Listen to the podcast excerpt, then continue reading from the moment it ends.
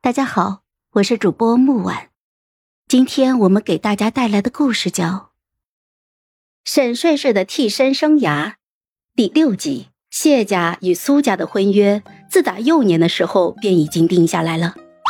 可是后来，谢玄却发现，长大之后的青瑶郡主越来越不像他记忆里的那一个人。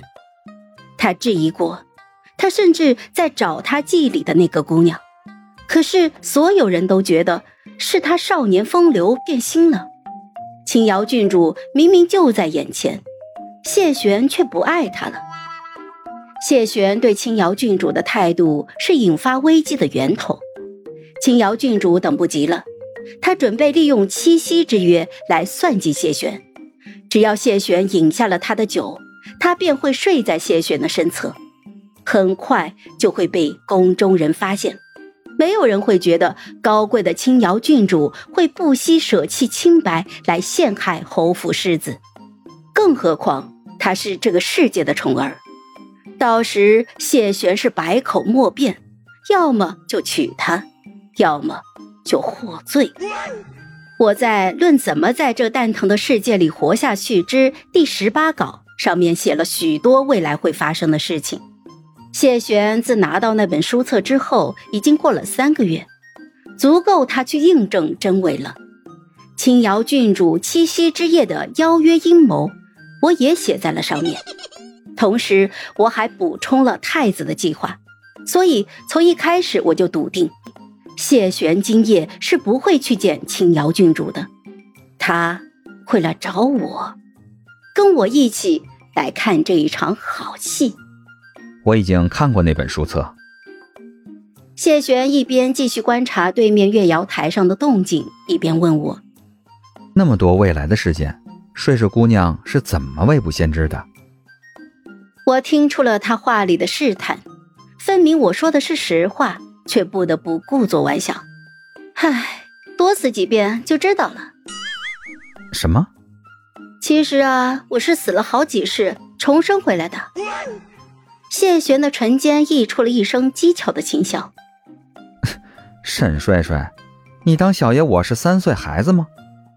我凑到了他的耳唇边。不啊，我当你是我的心上人，我是特意重生回来嫁你的。谢玄似是被我弄得无奈了，他先是微微叹了一口气。而后，原本冷淡的脸上竟然微微泛了一抹薄红。对面的月瑶台上，太子已经偷偷调换了自己与青瑶郡主的酒盏。没有了系统的帮助，青瑶郡主根本就察觉不出太子的动作。他机关算尽，恐怕从来都没有想过，有朝一日他也会被人反设计，栽到了自己的套子里。此时此刻，他软绵绵的倒在了太子扮演的谢玄的怀里。哼，好戏来了，走去看看。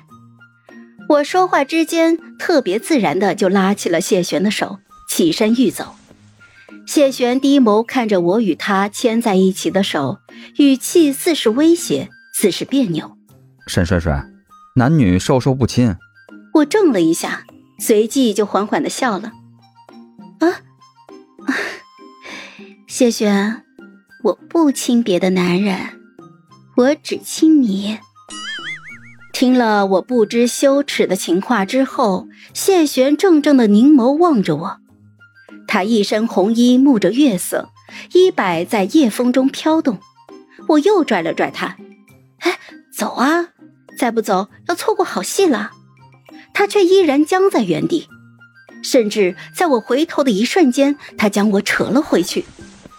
他环着我的腰细，把我按在他的怀间。把你刚才说的话再重复一遍。我我说，再不走要错过好戏了。上一句。